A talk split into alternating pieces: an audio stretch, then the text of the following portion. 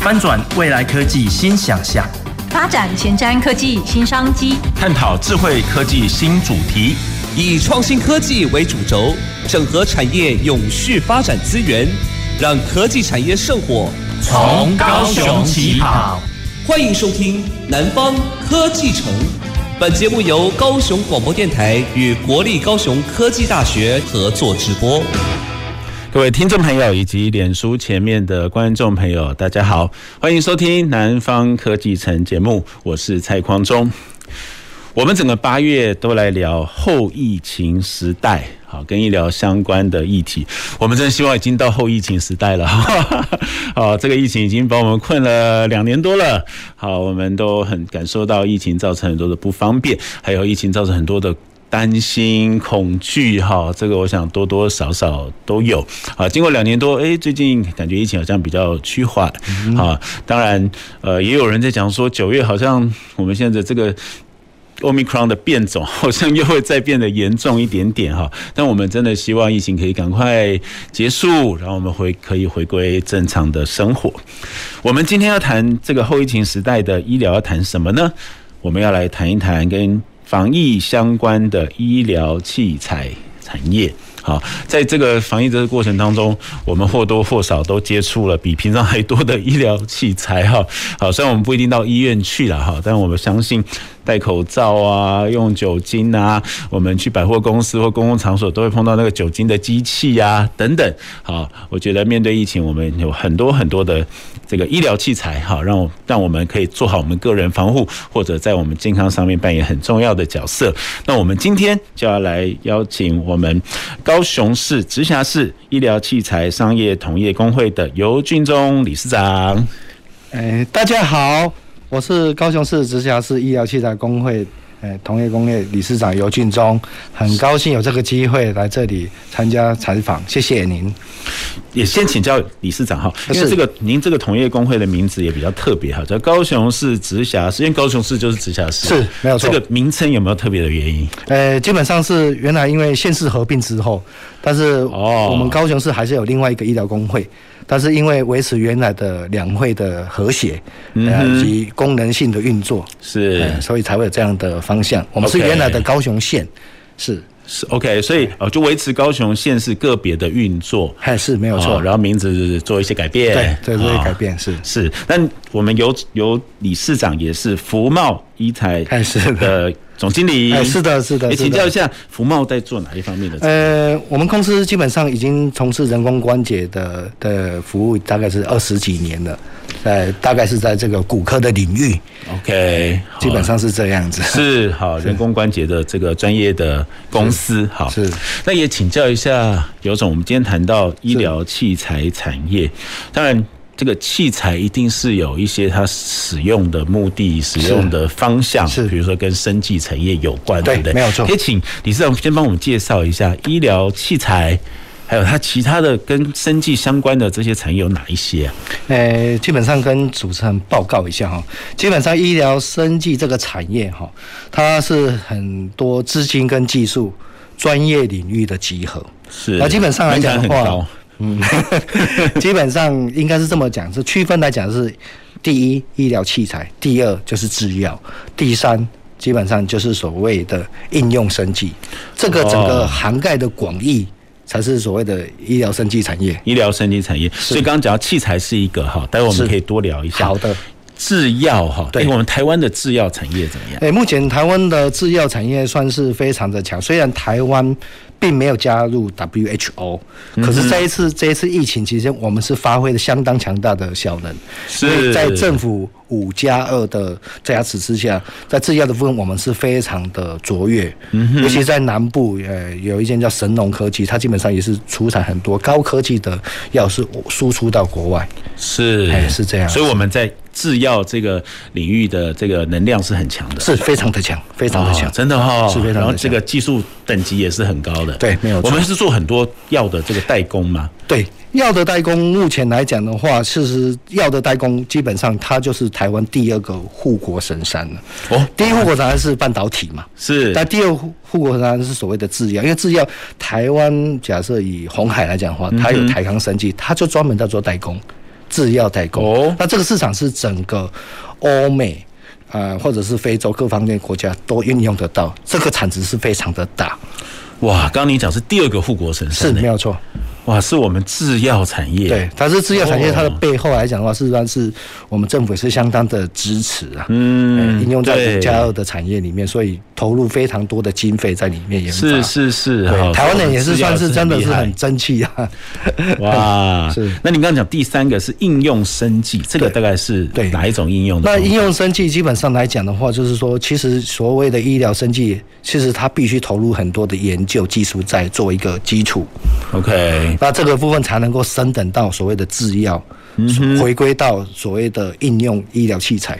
所以这三个是连贯在一起的。哦，我们一定需要很强的这个应用生技的研究研发，好，然后才可以有很好的制药产业，然后也可以做出很好的医疗器材，可以这样说吗？对，这是好相辅相成的。是因为我们比较容易感受到的可能是是器材跟对药，好吃对药， 好，但这个背后其实都要有很强的应用生技的技术，是作为没有错后盾。对好，对那也想请教李市长，我们这些医疗相关生技产业，大概在台湾是是北中南的分布状况怎么样？呃，目前来讲的话，以应该是以北部来讲的话，是以传统式的新竹科学园区啊，新竹、然后中部就是中科。中科，那我们南部事实上是有个南管局，那基本上它是在善化，善化的部分基本上就是集中在制药，哦制药的彰化那几边乎是都在那里。制药的重镇。是制药中心。哦哦，那入主来讲的话，也稍后我也在跟主持人报告，嗯入主来讲，我们也很多医疗器材产业在这里，在入主台湾之光，台湾之光在入主。哦，OK，对，好，所以我们在入主在高雄，我们也是是有涉足这个医疗产业，对好没，有然错后器材相关的产业，哈，是的，是的。那这个医疗器材，当然我们听这个名称听很多，但是可不可以帮我们更有系统的来介绍一下，什么叫做医疗器材产业？好的，我们跟大家报告一下。医疗器材管理法的第二条来讲的话，基本上把医疗器材分作三个等级的风险。嗯哼，那第一等级的风险，基本上来讲就是口罩，口罩它不可以随便贩卖，它必所以须口罩也是器材，是没有错，它不可以随便贩卖，它不是说哎哦也是要被管理的。哎、它不是说杂货店就可以买。 那我们第二集来讲的话，就是说中风险的，嗯中风险来讲，就是说酒精棉片呐、医用的衣服，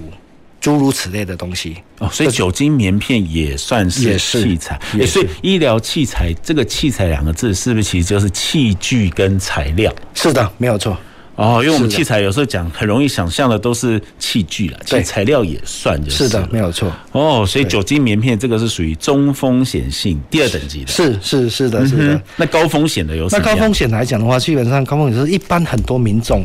都会问到的问题，就是就像我们的人工关节，然后哦人工牙根。或者是心导管之类，基本上侵入性的，基本上都是所谓第三级的风 险。是是这样子，哇，这个当然我们都不希望生病 了，是啊，但 是没人想要。是好，对但对是对。难免就是人就是会有这些身体的状况对嘛对好对这个时候对有好的医疗器材，虽然是是高风险，这些是侵入性的就变很重要，对是不对没有错我知道没有像错现在我们有有越来越多朋友装人工关节，哎，是啊的，以 是的前以前可能这个人工关关节，呃，材料也比较不好，或者是整个是复原的状况也要花更久。是的没有好，错现在感觉哇，这个医疗进步很多，对对是不是？刚刚您提到这个人工牙根，这个我们应该更多的民众、更多朋友是是有用过人工牙根的，对是不对的，是的我，们之前也有一集的节目来谈这个医牙材的产业哦是的但是也知道，哎，我们台湾这个牙材也是很厉害的啊是的是的 而且我们没的有错金属啊、陶瓷啊对等等都发展对非常非常的好，哦是所以第三等级高风险就是这些侵入性的。是没有错。哦，这个，呃，对，如同我刚刚所说的，最好不要用到了。但是对真的要用的时候，我们至少是有高品质的。对对好对对啊，，这些都在台湾都有这些在台湾都有，而都且有制现在作已哦经进化到三 D 列印的时代了。哇这后续我要再跟你呃报告是是是是是，好，所以这从风险的角度可以是分成这三类哈。对那它除了从功能的角度呢？那基本上以功能来讲的话，就是会在用途以及辅助来做五大分类，哦会分五对，类。会分五类。 OK，那这五类来讲的话，基本上容我跟各位报告一下，就是说诊断监监测使用的，这是第一类。啊，第二类第一来讲的类话，是嗯诊断监测，对，然后第二类是手术治疗用的医疗器材，哦，对，那第三类是辅助弥补用的医疗器材。 ，OK，那第四类就是体外诊断的医疗器材，就是现在最夯的，就是我们这一次那个 COVID-19 使用的一些快筛试剂。哦哦，这个就是所谓的快筛试剂。 ，OK，嗯哦，然后第五类就是说，它归属于说没有在这四类以上的，基本上它可能就会坐落我们刚在刚第五囊类哦括哈，在第五类。对，是，可以帮我们举一些例子好不好？哎是诊断跟监测，哎，诊断跟监测来讲的话，以目前来讲的话，以国际大厂台湾国际厂华硕，它本身就有做穿戴式的手表，那这个部分它就会收集到很多的数据。呃，比如在心脏，因为毕竟心脏的疾病来讲的话，在台湾是排名第二的死亡率啊，哦所以这个监测随时可以监测，那顺便可以跟智慧医院结合在一起，随时可以回归到基本上的加医科的医生做一个大数据的收集。是，那所以可以减少很多的呃症状的产生。是，诶、不过你这样讲，反正真的，我们好像现在越来越多人戴那个手机啊，啊是或者就手表啊，是是我们自己就可以知道我们的睡眠状况，啊是知道是的我们的心脏是的跳动的情是形的是，的呼吸了多少次哈，是所以这个都是属于第一第一大类的哈，对对诊断监测的，对是的的这个材器材哈，然后第二大类来讲的话，就是手术治疗使用。那治疗使用这部分来讲的话，因为国内目前的手术已经走向微创型的手术，伤口小。是但这伤口小的来讲的话，你基本上你制作器械这个部分的精密度就要很高，对啊，吼所以这个是息息相关的。是，对我现在有时候听到一些朋友去手 术，哇，然后听到那个精密程度，觉得真的是匪夷所思哈、哎，是的，对不对？比如说要开脑部手术，结果是就是从静脉用一个很细的针，哎，是的，是的，最是后我最的。后就可以开脑部手术对，导管，导管，导管，对，导都管，觉得哇，有时候听到都觉得这个技术真的是太厉害了。是的，是的，是好，所的。以手术治疗的器材，对好，那我们台湾也有这一类的嘛？诶、目前来讲的话有，而且台湾在这个部分几乎都帮国际大厂代工。 OK，对，所以我一开中的时候就想说，为什么台湾的医疗升级是非常强？对，我觉得国人这对台湾升级是非常要有信心的、对，是因为尤其在手术器械，我们在欧美国家在台湾是算数一数二的。是只是说它可能就是因为商业的协调方式，可能是采取用贴牌或者是其他的方式啊。可是基基底来讲，都是台湾输出。啊是对好，所以这些因为我们有很好的这个代工能力，是对不对没有错好，我们本身因为我知道高雄我们。代工能力很强，是的我们本身金属产业，刚刚讲陶瓷产业、是的石化产业，我们高雄都是重镇。对好，所以一旦要发展，无论哪一个方向的这个器材也好啊，是啊，相关的用具也好，我们高雄都会是扮演很重要的角色对哈。对我们没有台湾也会在全世界扮演很重要的角色。刚刚讲到这个啊，器械也是哈，手是术相关的这些医材。第三类就是刚讲到是辅助弥补，这什么意思诶？辅助弥补，容我跟大家报告一下，基本上人工关节、人工牙根、脊椎用的钉子，这个都属于。来辅助弥补性的，就是哦补补齐我们原来身体所缺失的东西。嗯哼，啊，基本上因为在呃入主科学园区就有联合骨科，它基本上它是台湾之光，整个亚洲地区只有它在台湾做人工关节。哦真的、啊而，且这个在我们陆族，嗯在我们身上也是我们也是南部之光啊。是是是，对对对，而且它现在已经进化到说，我们常常讲的膝关节、髋关节嗯都有新形态的的产品产生。所以每个每一个关节都有都可以做人工关节。呃，基本上每一个关节都可以，哇但是以国内来讲的话，是膝关节跟髋关节最最多多最多是是刚讲到是这个已经是台湾之光了哈。是没有错，没有错。对，因为我们有怎么样特别的技术嘛？呃，基本上我嗯，举例来讲，我们现在髋关节的部分，嗯、髋关节部分有一个最重要的就是说，它有一个金属跟金属之间会有一个贴合物。那这个贴合物来讲的话，就是等于是我们刹车系统的刹车碟盘的意思。哈哈，这样讲会比较清楚。是那这个材质目前已经进化到使用陶瓷。哦，那在进阶目前来讲的话，在台湾已经有办法自己生成这个材质，加入维他命 E。陶瓷加入维他命 E，诶、应该是这么跟我哇听起来有点报告，神奇就嗯是说，一种 是它是陶瓷，一种是维他命 E。那另外一个材质维他命来讲，它是会减少耗损。那这样我哦们使用上人工关节来讲，会使用更久一点，是，而且不容易发出异音。啊，这个目前来讲，台湾已经有能力做到这个高科技的方向了。是哇，刚听到那个维他命 E 加到陶瓷里，听起来就觉得很神奇耶。哎，是没有错，没有错。哦，对所以经经过这样子的这个制造，刚刚讲到有几个很好的功能，好、是所以这也是我们刚刚讲的第三类的是是没有辅错助弥补。对好，辅助弥补就是我们本来其实 是是我们的人体就有这些对器官，是但是可能受损了，所以我们受损需要了来辅对助或者是是弥补它。哈，刚刚讲到牙才也是，是好，人工关节，好，这些都是哈。那第四类是体外诊断，体外诊断容容我跟大家报告一下，就是说目前其实最轻而易相信就是说现在的快筛剂，嗯这个就是所谓的体外诊断医材，它只是其中一环啦、只是说目前前阵子因为疫情的关系，很多人都会去讨论这个东西，对，嗯呃、就是快，其实它就是快筛试剂其中的一环，当然它还有其他的其他的产品线啊呐、哼，是对对。不过讲这个快筛，我们就很容易理解什么叫体外诊断了哈。对诶台湾有快筛试剂的这个制造商嘛，哎有有，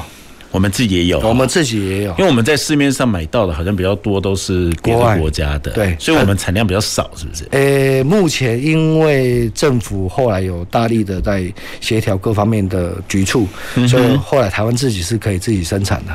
是来解决掉一些可能疫情的因素，甚至可以输出给国外。是，对好，是所以这我样们的这个医疗本身真的能力就很强了，是哈是的是的然后另外讲第五类就是其他，其他可不可以也帮我们举例子？那其他类来讲的话，基本上目前最容易遇到就是说，可能它就是。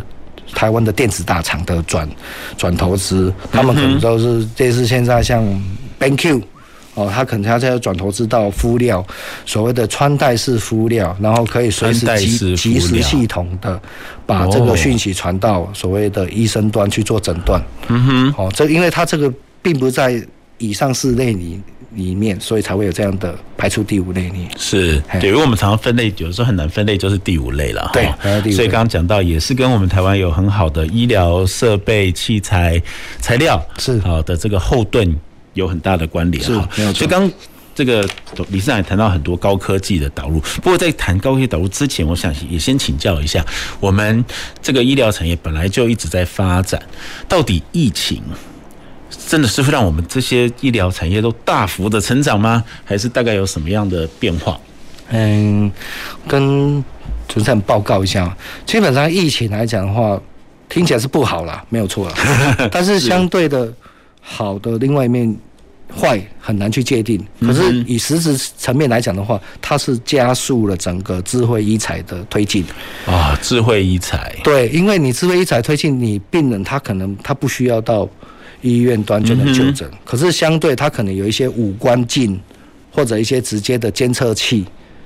可是这个监测器因为跟电子类会有关系，是跟法规也会有关系，嗯所以基本上这个疫情对医疗生技产业是正向的，哦是正向，因为它加速因了为有这个需要有这个需要，哦。对，这个我知道，现在我们如果确诊就可以直接线上看诊，是没有对不错对？诶，我觉得很方便诶。哈。对如果尤其是如果确诊就不能乱跑，对所以这对些其实这些设备啊，这些新科技本来就。也都有，是的好，那我们现在都把它应用在医疗，好，所以您刚刚讲，我觉得非常非常重要，就是这些呃，这个疫情虽然我们都不想碰到了哈，但是因为疫情有这样的需要，也对让更多的科技导入，对，导入我们医疗相关的这个产业变得更快，然后是应用的范围更广。是的，好，那我们来请教几个这个高科技目前的应用，好吧？刚刚讲到穿戴式，是。好，穿戴式是未来的趋势嘛？哎、绝对是未来的趋势，因为疫情的关系，变成说很多诊断者他没办法直接到病人家里面，或者是病患到医院里，那基本上就会衍生出来的产品，就是说他可能会在病患的身上穿着一些标记性的的测量器。那这个测量器，它固定时间它可以上输到云端，哦那，目前来讲的话，远传或者是国际国内的那个资讯大厂，他们就在已经在做云端这个区块，然后把这个这样的数据收集给智慧医院处理。是那基本上目前医学中心都已经有这样的技术了。是，所以这个这个都是我们未来的医疗的趋势嘛？诶、我们未来的医疗大概会走向哪些方向？我们未来走向方向基本上就是智慧医材，然后不需要太去医院。如果说讲简单一点的话，是说它可能很多的数据集中在云端，那病人因为大数据的收集之后，嗯可以直接判断。哦，当然这个还是有很多是法规的限制。对，可是以后的方向绝对是收集这些大量的数据，不同的病体，但是也可以应用不同的处、嗯哼处置方式。是哎呀好是这。样那如那对于像我们现在都觉得预防也胜于治治疗疗，对，所以越早就可以早期诊断，也是我们的方向，对不对？对对像刚刚讲到穿戴式的对这些装置，可以让我们早点预警啊，知道自己健康是的就有点状况。是的就这个也是未来的方向。是的，没有错。好，然后现在基本上就是会有所谓的应用生技的部分，他们会去检测病人呃一般民众的基因，进行基因排，所以这个就是会回到应用生技的部分。那基因排列，然后细胞组织提早去做监测。那中研院的这个部分已经已经有跟国家计转中心都有做这方面的配合。是，对，，它可以事先去筛选出一些所谓的癌症因子。嗯哼，哦，那这个部分事实上是对以后的整个健保，甚至呃社会要付出的成本是更大的。是，所以这个是未来越来越可以说叫做个人化的。对，没有错，好个人化。因为我我们之前看新闻会知道那个安杰丽娜·裘丽。哦，是是是是是，对不对？她自己去先去针对对基因去检测乳乳癌的部分她就觉得乳癌好像是高风险，她就先对做了一些手术。是没有错。好，这个我刚听那个当然几年前的事了。不过我一开始听到这新闻，我就觉得哇，国外已经做到这样子，而且对当然他也很很勇敢了哈。 对预防医学啦预防医学，对对不预防对？医学这个区好，块我们台湾现在这个发展怎么样？现在多吗？呃，目前来讲还是很多，可是一般民众有的他们这个可能就接受度接受度还是对不对？对好，我觉得如果你今天去第一个做基因检测的人，对台湾现在还不算太普遍了，呃越来越多，越但来是越多的，还某是个程度它是属于 M 型化，哦某个程度它是属于 M M 型化。 OK，对好，所以有一 些非常非常非常在意自己健康，。哎，是的，是的，是 的好，或者是他这个这个身家比较多的，对对对，他他可能觉得 OK 是，哎呀，呃 就会去做一些基因的检测对，然后就去及早采取一些措施。，对对。哇，那目前这些检测的呃仪器设备来讲的话，台湾是已经有这样的的设备了，是因为政政府基本上在很多的技术层面都有在进行技转的合作，对，所以研发出来的这些设备是 OK 的。嗯哼，是对，这这些一定都需要相关的仪器设备，对好，然后药品，对，对不对？医生是好，整个产业链要一起来做，才有办法把这件事情做起来。是是的好但刚刚讲到，所以早期的诊断变得很重要。对。好，我们刚刚讲这些穿戴式的这些器材，好，早期诊断，好，然后个人化也对是一个很重要的这个治疗的对方式哈。如果以涵盖在前面来讲的话，因为最快的方式就是说，它是第一精准医学，哦，精准医学嗯第二就是智慧医材，在这两个部分就可以解决掉很多后续社会以及健保要付出的成本，也就是所谓治防哦预防医学在前面。是是是，那这一些来讲的话，当然是它会符符合都很大量的资讯化的模组，嗯哼，然后再加上这些大数据，啊、大数据对，那这些大数据就会再结合上那个那个远远方的一个监控系统。嗯哼，是哇，所以未来的医疗可能跟我们现在会非常非常不一样。哎是没有我们没有现在可能不舒服再去医院，对对不对？对然后检查出来你有什么状况，你就这个对症下药，这个去解决是好没有，错但是都是比较后端的处理了，对不对？从整个是医疗的这个趋势来看，是的这都是有状况了，哎，有状况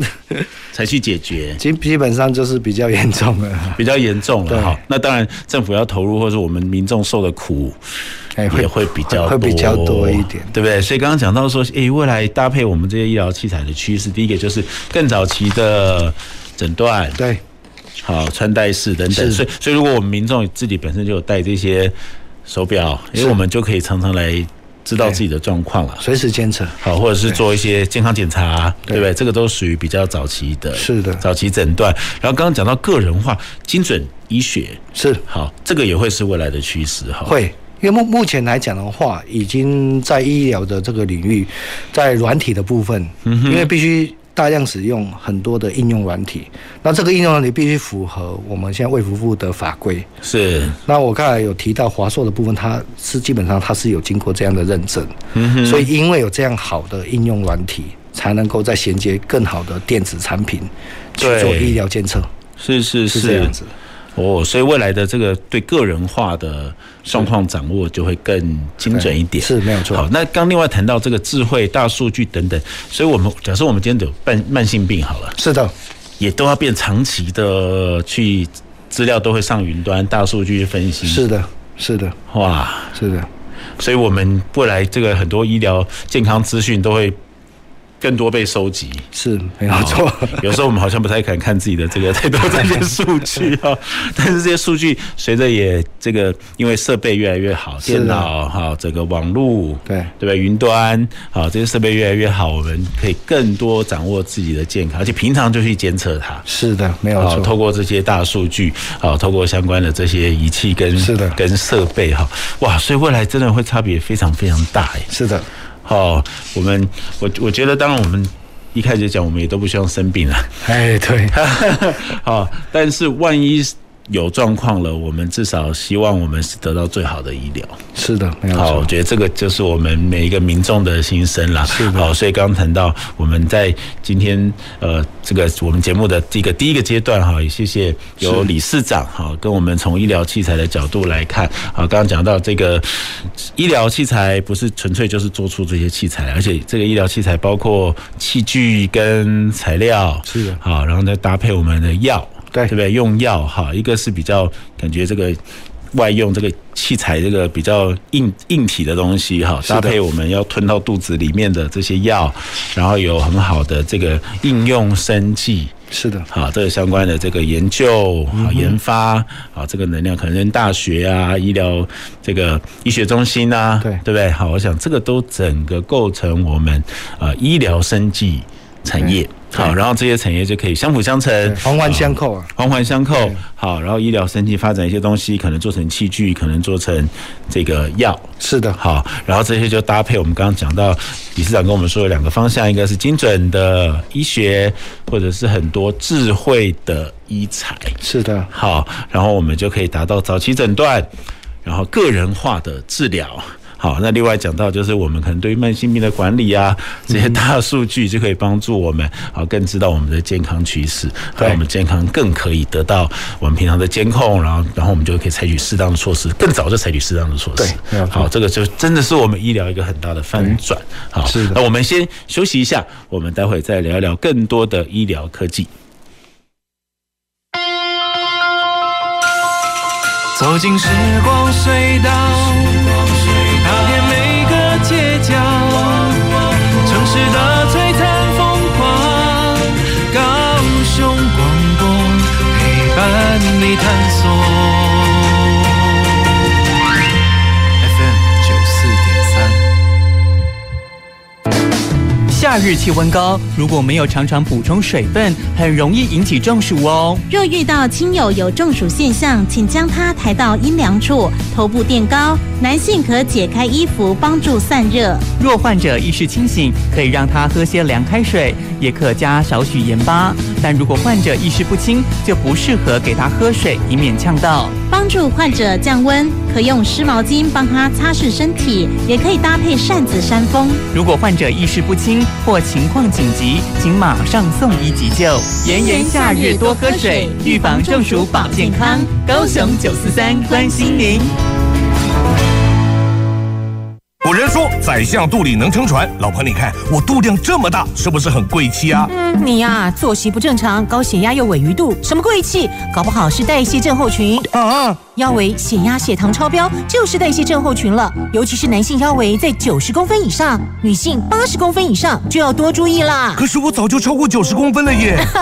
胖子回头金不换，从现在起就要吃的少盐少油，还有要运动。是老婆大人，以上广告由国民健康署提供。听众朋友，如果遇到溪水暴涨，不小心被冲走的时候，尽可能让身体保持脚跟在前、头在后的姿势。看到前方水面有高浪，就表示水底下有大石头，应该设法避开，以免头被撞伤哦。我是施文斌，夏日戏水安全第一。你现在收听的是最关心你的电台——高雄广播电台 FM 九四点三 AM 一零八九。我是台大医院北护分院加医科主治医师曹玉婷。小朋友完成疫苗接种后，家长可以在接种现场扫描 Taiwan V Watch QR code，掌握小朋友接种后的身体状况。幼儿接种后，如果出现像是呼吸困难等疑似立即性严重过敏反应、活力持续不佳、发烧超过四十八小时等症状，请尽速就医。落实防疫好习惯，守护家中宝贝健康。有政府，请安心。以上广告由行政院与机关署提供。勇闯一点亮奇迹，用智慧成就科技，随时掌握趋势的脉动，打造未来。收听高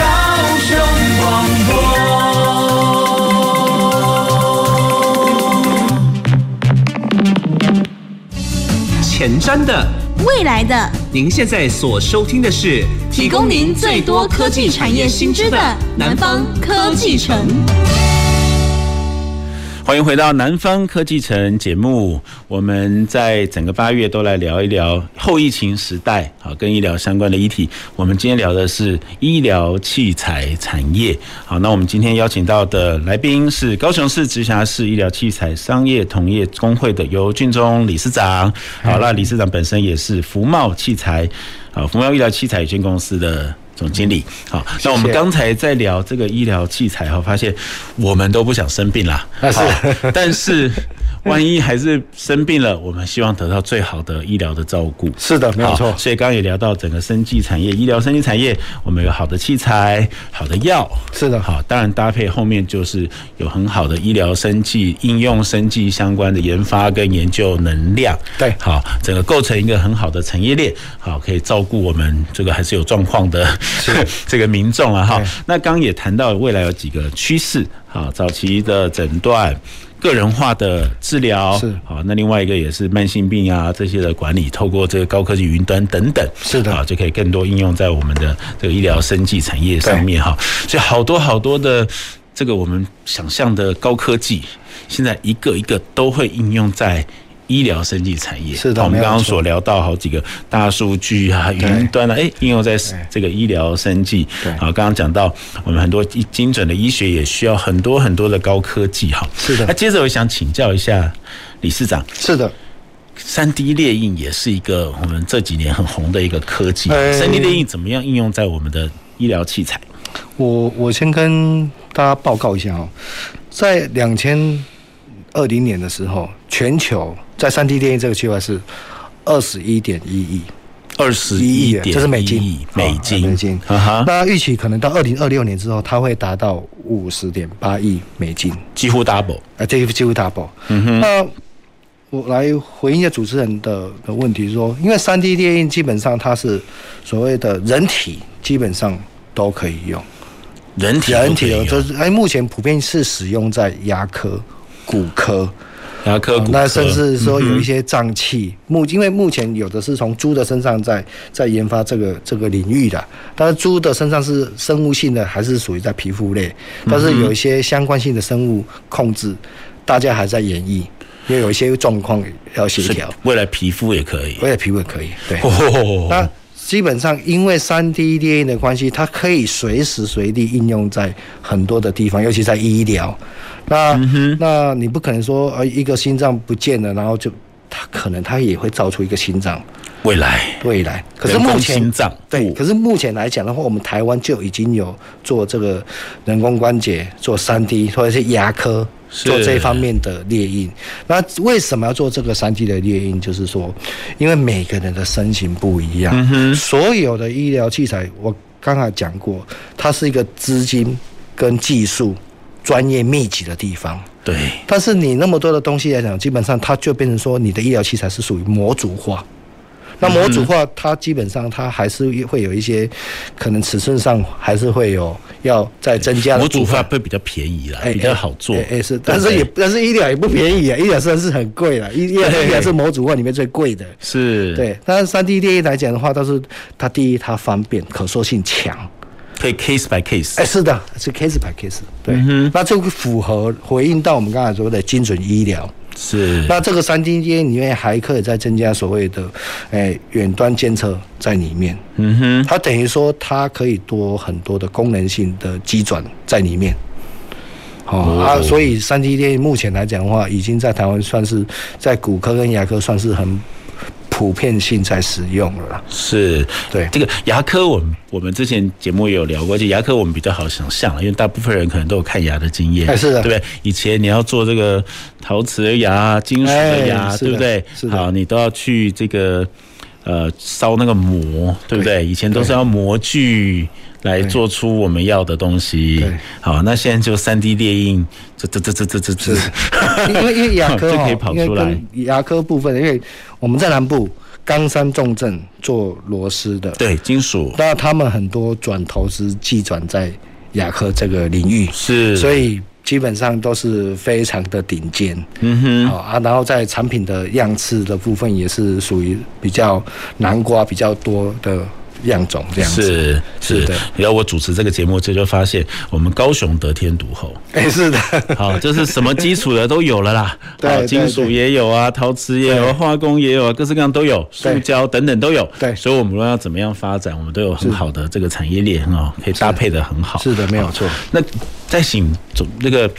李尚可以多跟我们聊一下骨科的三 D 列印，好不好？所以现在骨头要怎么样弄出三 D 列印来？呃，骨头来讲的话，基本上我我们这么讲好了，因为基本上如果以最基本的以塑胶元件是 PE 啦，嗯哦，然后基本上现在很多的是属于钛合金。钛合金那钛合金基本上它还是它还是属于金属，必须必须塑形。嗯哼，那这个就关系到后面，等一下可能会讲到人才的部分是所谓，呃，需求在材料学的部分。是。那三 D 列印来讲的话，基本上目前来讲的话，会应用在最多在呃一些足足踝足踝关节、足踝足哈踝关节或者是手指。啊手指也可以，嗯哼因为有些地方国外的尺寸跟国内尺寸它不一定能够符合，嗯哼有一些弯曲度非常多的地方的骨头，它可能是需要三 D 列印。那在膝关节的部分也是可以量身定做，其实这些东西都是完全符合在精准医学的这个区精块准医学，所以我们做骨头的这个三 D 的印材料，刚刚讲是塑胶，哦对，皮嘿也还有金属，也还有金属，对，不锈钢或者是钛合金，不锈钢或钛合哎金，或者是钴络木合金，这个就是讲比较贵金属啦，对哈贵金属总是对比这个当然要好一点金属才不会有反应啊，这个对之类的哈耗损等等的问题。是的，没有错好，所以它会是一个塑胶为主主体，对，但是某些地方会用金属来做，对对，好，然后整个就做成我们的这个人工关节，对，或者是我目前来讲的话，它应用在最多的就是说骨骨科所用的创伤创伤骨板。嗯哼那创伤骨板它它可能基本上它就是一个平面，它没有太多的曲曲曲面，所以其实现在蛮多台湾几个科技大厂。已经都在做这个，跟医院端做临床的使用，基本上它已经都也有过。所以创伤骨板指的是什么？受伤以前我们打石膏这种东西嘛，嗯对，如果讲的比较简单，就是骨头断掉之后，必须要有一个东西把它把它前后架着，对，让它好好的长回对，然来。后好好长回来。那基本上以啊前哈是用不锈钢去把它把它固定起来。不啊对锈钢的钢板把它固定起来，但是目前来讲的话，它是可以做做射出的三三 D 列印，啊然后做一个很精准医学的的符合这样子。是，所以我们刚讲到这个骨骨骼哈，因为人工关节，我觉得未来也会蛮多人需要的啦。哈哎，因为因为大家寿命都变得很长啊 了，是是 是医疗生机太好，所以大家的的生命指数都比以前长，所以对相对它产生出来的问题就会比较比较多一点，更长寿。可是我们希望年纪大了还是可以活动自如。对，好，这个时候关节就变得很重要。所以在骨科，我们会需要这个很精准的先去照很多的什么 X 光什么东西的。呃，要在三 D 列印这个区块，基本上它就是会用所谓的高科技的 X 光去量测它的基础，然后量测基础之后得到的一种所谓的一个三 D 列印图之后，嗯哼它去做进行三 D 列印的模组，是哦，然后再跟原来的 X 光面去比对，嗯嗯哼那基本上这个来讲是完全符合精准医学的的基底，但是这个人工关节做起来是更加符合亚洲人的尺寸。是是这样子是对我可不可以问一下，这个大概要花多少 钱？国外大厂在做，基本嗯上哼三四十万跑不掉。换一个关节要三四十万。哎，哦，但大跟小不一样的，髋关节应该特别贵吧？诶、髋关哎节目前来讲的话，基本上所谓的健保给付以及自费的差额给付就已经很好用了。嗯哼，对，因为就像我刚才讲的，它基本上现在的材质的的材质已经进化到用维他命 E 的部分，所以换人工关节、髋关节的部分，它是减少它的磨耗。嗯哼，那以前基本上这个互相抵触的一一个基底，它有升级了，所以基本上就会比较好一点。是在这里是，所以健保的就 OK 了。不是讲国外要三四十万，台湾嘞就用健保就可以了。对，它台湾现在目前是政府也对我们很好的，啊就是台湾它有健保，然后它有差额给付，可以让你、嗯哼你你可能要要用更好一点啊，因为材质的问题嘛，对对对那它就有一个差额给付在这里。但都比国外便宜非常多。哎、对，其实其实台湾就很强了，哦，台湾就是非常强了。我们讲心底话是台湾就很强了啦。对，哎，是这样子。啊所以我这个今天我们这一集我一直在讲，我们都不希望生病，但是希望万一还是有状况的时候得到最好的照顾。而且多哦更多的的资讯的来源，是，所以理事长刚刚这样，让我们对台湾的医疗更有信心，或者台湾这些材料是对器材也更有信心。是的，好，是的就觉得我们 哎，我们的医疗品质其实非常非常好哈。那也想请教理事长，长照也是刚刚讲到这个人工关节，当然这都跟长照有关。长照未来也是一个国家非常非常重要的议 题。那我们有什么样的器材是的，是针对长照的？长照的的器材来讲，确实啦，因为因为疫情，刚我们刚才讲了嘛，嗯疫情它加速了智慧医疗的的的改变。对对，那因为长照需要什么？需要人。嗯哼，那因为疫情，很多可能外籍的的看护工他没办法进来，就对变成说现在整个生技的产业，第一在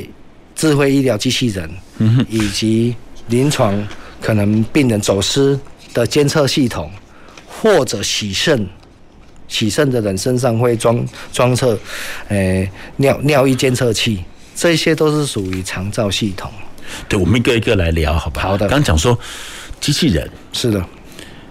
所以未来长照有机器人来照顾我们，呃，应该是机器人，它是广义 啦。那 OK 我我大概再细分一下，说嗯哼像我们现在简单来讲，就是说，可能它可以负责送餐的部分。哦那随时可以算有一些比较，嗯，病人没办法动，它可以在他的床身边做一个及时的监测，然后好嗯哼的诸如此类的的状况。哎，那肠道机器人来讲的话，也是现在各国一一直在，诶，目前在亚洲地区是日本走的最快了。嗯哼，对，那台湾目前来讲还是属于是做监测的动作比较多。哦，就送是餐监测，监测就是他在床边把你一些资讯传给远端的医院对对或者是什么，是的，因为它可以及时透过它的影像传输到，呃，它的护理站。为什么这个很重要？因为这个肠照的病人，有的如果状况不好，他可能一不小心翻到床床底下，嗯哼他可能就就对，就我们在医院可能都还有一些这个围栏、这个对栏杆，但是你是在的家里，你的一般的床，对，有可能你对不对，行动不太自如，一不小心滚下来，对对好，所以这个机器人就可以比较快知道状况，那我刚才有讲到说，为什么送餐也很重要，说因为肠照很多老人他本身他有吞咽的功能的问题，嗯哼，那这吞咽功能问题，有的有的所谓的智智慧医疗的长照的机器人，它可能它本身它就因为这个病人它可能它吞咽功能是第几级不好，嗯那它放上去的食物就可以直接判断说，等一下这个这个食物是不是适合这个病人使用。在今年的肠道大展已经有这样的的方向产生了，因为在吞咽，假设以吞咽嗯这个区块、是是非常重要的。所以它可以帮你选择食材嘛，对，可以帮他选择这食材，它它所谓它的它的流质性到哪里，符不符合这个这这肠道这个家属或者哎，哦，所以这个机器人会帮你做判别。对，会不会判别？哦，所以如果觉得不适合这个病人，这个机器人也会发出一些讯号。对，会会发出讯号。是哦，所以这个机器人像我们跟我们想象，它它它蛮它蛮多种，因为应用在不同的科别。嗯哼，对，但是以肠道来讲，我刚才跟主持人报嗯告就是说，基本上监测的的部分是占蛮重的，因为监测占监测之后蛮它重才能够做及时的的反应。啊嗯哼，对，在这个区因为我们机器人比较容易想象，就是有一个人的样子，有一个手臂啊，帮你做一些劳务 啊。其实现在这个也很智慧，对不对？哎，刚刚讲对，也很也多判也也也别，很智慧。好，然后提供很多的资讯，对，好，所以这个是长照，好，这个机器人，还有嘞，刚刚讲到，嗯，洗肾也会用到，喜肾，因为喜肾它本身它基本上身上有蛮多的的机子，随时随地都要监测。目前来讲的话，国内有某家大厂啦，嗯哼，它已经跟政府已经进行配合，然后在各大医院里面安装这样的的装置，让病人他回到家里面，他可以也随时监测，因为洗肾的病人他的状况是比较多一点。对对，那他可能回到家之后，随时有有嗯设定过的数据可以及时的回送到诊诊所端或者是医院端，嗯哎，是这样子。哦，以往可能都要到医院去检查了，对对不没对？有错好没有错你如果这个如果是这个比较严重的洗肾，可能还就去医院次数很多，对他可能还比较容易收集到很多资讯。对但如果比较早期就发现有一些对初期的治疗，不用那么常去医院是。可是，如果你透过这些监控，就可以把你的医疗、你的健康状况等等，再更精准的是提供出来，对不还对？不还有要等到都变严重了对对才还才有知还有道目哈。目前很多厂商，尤其是在电子寄转的厂商，他们现在会在床上面装一个侦测器。嗯哼为什么？因为久病卧床的病人基本上都会有褥疮的压疮的产生。啊褥疮那压疮的产生是说，你等到你发生你看到它的时候，已经来不及了。嗯哼你要做花费更多的成本去。那所以现在很多的压力垫基本上会放很多侦测器在所谓的哦床床床垫，对床垫上，它就可以 sensor 就可以侦测到这个这个资讯，提早做预防。那、哦那这样子比，要不然你有的肠照病人，他可能一卧他就是一一天，他就不太动，嗯哼或者说等级比较状况不是那么 OK 的啦。是，所以在智慧医疗这个区块应用在肠道，事实上是蛮多的。因为疫情的关系，可能没有太多人能够照顾病人。对那等于说，整个医疗产业它必须想方设法，嗯哼，做很多东西可以直接监测到，哦，在医医疗院所端这一些的病人的状况。是受到疫情而不方便的，现在都是可以用这些医疗器具，对对啊，来补足，对来补足啊我觉得这个未来一定会越来越严重，对这个这个需求会越来越大 了哈，因为我记得对对前一阵子也谈到印印尼的这个看护工，对，名额或者是未来这个。金额就花费也越来越高，对好，所以我们现在要从国外这个引进很多的这个看护工的难度提升，对，好，然后第二个就是疫情，很多时候我们可能不方便接触人，是的，对不对？是好的不能每个都靠你旁边，好，所以要用很多远距的方法。对好，那第三个就讲到，其实长照一就算没有疫情，长照也是一个重要的议题，未来呃我们国家一定要面对。长照的议题来讲，基本上每年光今年就投入将近五百多亿台湾，在这个整个长照的领域，而且政府投入还，政府投入，政府投入五因百为在亿，因为在所谓的。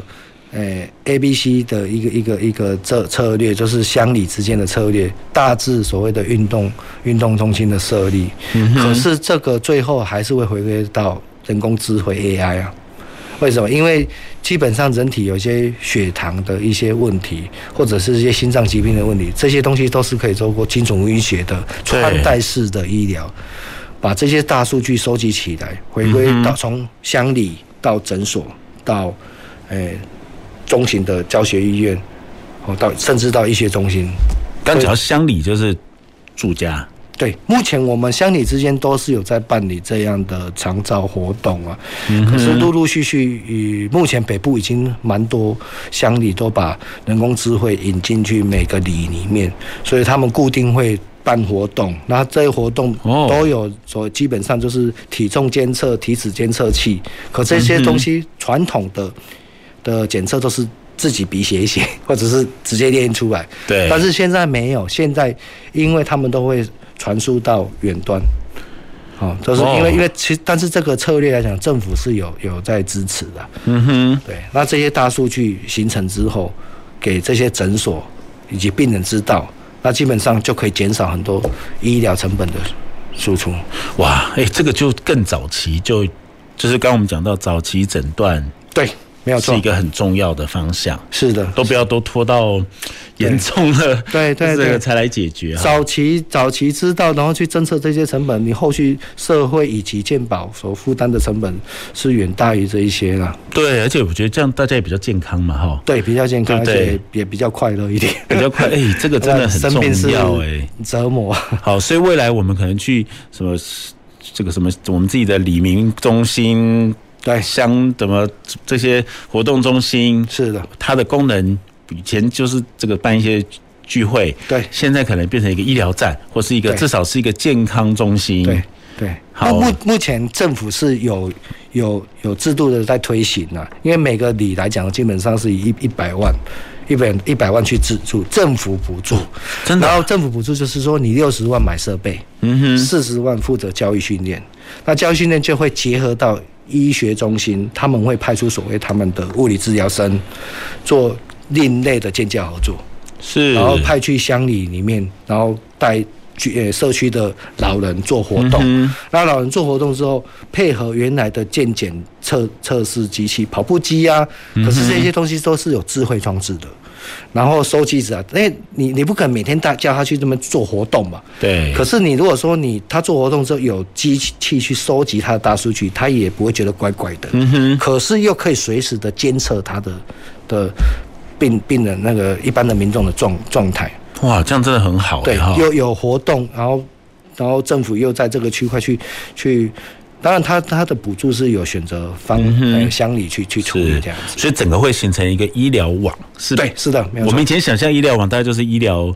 院所的医疗网，现在这个医疗网更扩大了。对，没有错。好，李明活动中心啊是，好，乡民这个这里些面活动圈里面有智慧智智慧量测是量测仪器，好，然后跟这个医疗诊所、医院也都是连在一起的，对然后结合大数据，好，对所以我们可以更早期诊断，对好，然后就可以如果有状况就可以早赶快去看看做些什么事情，对好，让我们就可以活得更健康。是的刚讲也跟是的运动中心是的是的也都是连在一起的，，对对。哇，可是这个这些这些这些也是要归功于我们台湾的医疗医疗生技的嗯哼这些大厂啊，他们基本上他们投入以及政府大量的支持，对，投入这么多的资金下去，以后台湾整个人民的生活水准会更更好，医疗生技会嗯更哼好，哼哼。以后付出的代价会更少。会更高哈。不过刚刚讲到，我们要把这个更扩大的医疗网可以运行的很顺畅。是的，其实人才培育蛮重要的。是的，没有错。那在器材工会的角度，在器材人哎工才会，会怎么培育啊？在器材工会来讲，因为本身我们是商业同业工会嘛，嗯那哼，赛同呢，我们基本上我们的重责大任，我们就是辅导我们既有的工会人员进行教育训练。嗯哼，那从去年开始来讲的话，医疗器材人员技术管理法已经通过，所以相对我们在这个部分的涉猎是更有政府的法律的的保障。那对一般民众来讲的话，对呃贩售或者是制造医疗器材，它都有一定的规范。是那在整个人才的制度的层面来讲的话，因为它牵扯很广泛。举例来讲的话说，它可能电子、电子类、资讯类、电机、机械、化工，它琳琅满目的全部所有的产业都会集合在一起。对，那最后来讲的话，因为医疗它本身它还是属于一个技术技术比较高端的啊嗯比较高端，所以它嗯牵扯的层面会比较广。是那相对人才来讲，就是说目前市场上电子、电机、化工、机械这些人员资讯，尤其是在资讯，因为已经在智慧医医疗这个区块了，对所以在资讯的整合这个区块是要更加的的需求密集啊。对，您刚讲到说，未来我如果我们要从事医疗器材制造、输入、贩卖，都需要都需要有技证术照对有证照，对所以未来会有一个证照。诶、基本上政府是希望我们就是说要有五年里面有二十一小时的的学习，嗯一哼个学分，然后每年要回回去那个跟一般的技术团体做教育训练八个小时。对 OK 其实这个某个程度也是要保障一般的民众啊，嗯哼来规范我们当然医医疗医疗公司的人员能够把自己的的贩售或者是制造的部分对能够更符合法规。是，比较不过未来的这样子这样子证照哈，因为刚刚讲到我们医疗器材产业，它真需要专长非常广泛的，是的，是的对不对？所以你也不可能这个。要特别什么医，怎么刚讲化工、电子什么，啊没通有全部都学，对不对对不可？能所以它是比较透过在职训练的方式，可以这么说吗？哎，是的，没有错，是的，没有错。好，就是我们会开一些训练课程，对，然后当然这个课程也是要设计了认证或基本上重要的对啊这些知知能啊本职学能，然后你从事这一行的人，你就要来受训，对，然后可能也要通过相关的考试现。现在在外面来讲的话，就是所谓的有几个大学里面，他们都有自己设立的所谓的医工系。医工医工系，是，因为这个跟医疗器材就会有很息息相关的问题。对，然后就会有一些所谓的材料学或者是电子学这一些嗯哼的人才。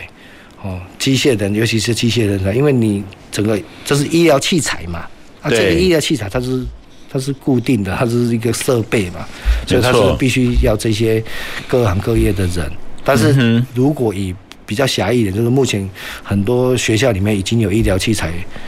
生技这这个领域了，它、嗯哼如果在应用生技的那个区域，就是生物系啊了。生物学更基础的哎研对究，更对好更更多的基础研发，是的，是的，是是的啊是就把这个整个产业链可以构成。对，没有错好。哇，我觉得我们今天透过理事长跟我们的分享，可以看到，我们当然都。看到的就是医疗器材，是的好，这个医疗器材能发展的好，其实是涵盖各式各样的人才。是的刚刚讲到材料也好，电子也好，是的啊，机械等等，是的好，最后我们才可以变成我们所要用的这样的设备对。而且我们这个设备呢，未来啊，这个这样的训练也会更到位。对不对？对我们没有错现在可能就是呃用这些器材，但是未来这样子的呃，无论你是要来做输入啊、啊制造啊、贩卖，都需要专业的门槛。是的然后你这个通过这个门槛的哈，接受相关的在职训练的，才可以来从事相关是的工没作有错。我觉得这样我们也会更有保障对。而且你有这样的人才培育，我觉得因为人才培育常常是每一个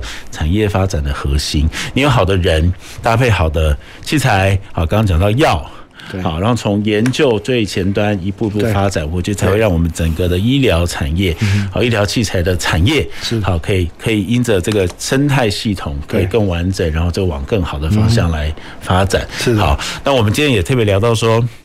我们都不想生病啊，但是生病的时候总是希望有好的服 务。的我觉得透过今天这个由理事长分享，也让我们对于医疗器材以及台湾的医疗器材产业其实更有信心。谢谢好，未来会给我们有更好的照顾。谢谢好非常谢谢由理事长谢谢今天来到我们的节目。谢谢好，那我们呃，我们在整个八月还会继续来谈好后疫情时代跟医疗相关的产业。好，前瞻的未来的南方科技城，我们今天节目就要进行到这边，我们下星期二同一时间空中再会，拜拜。南方科技城节目由高雄广播电台与国立高雄科技大学合作直播，感谢您的收听。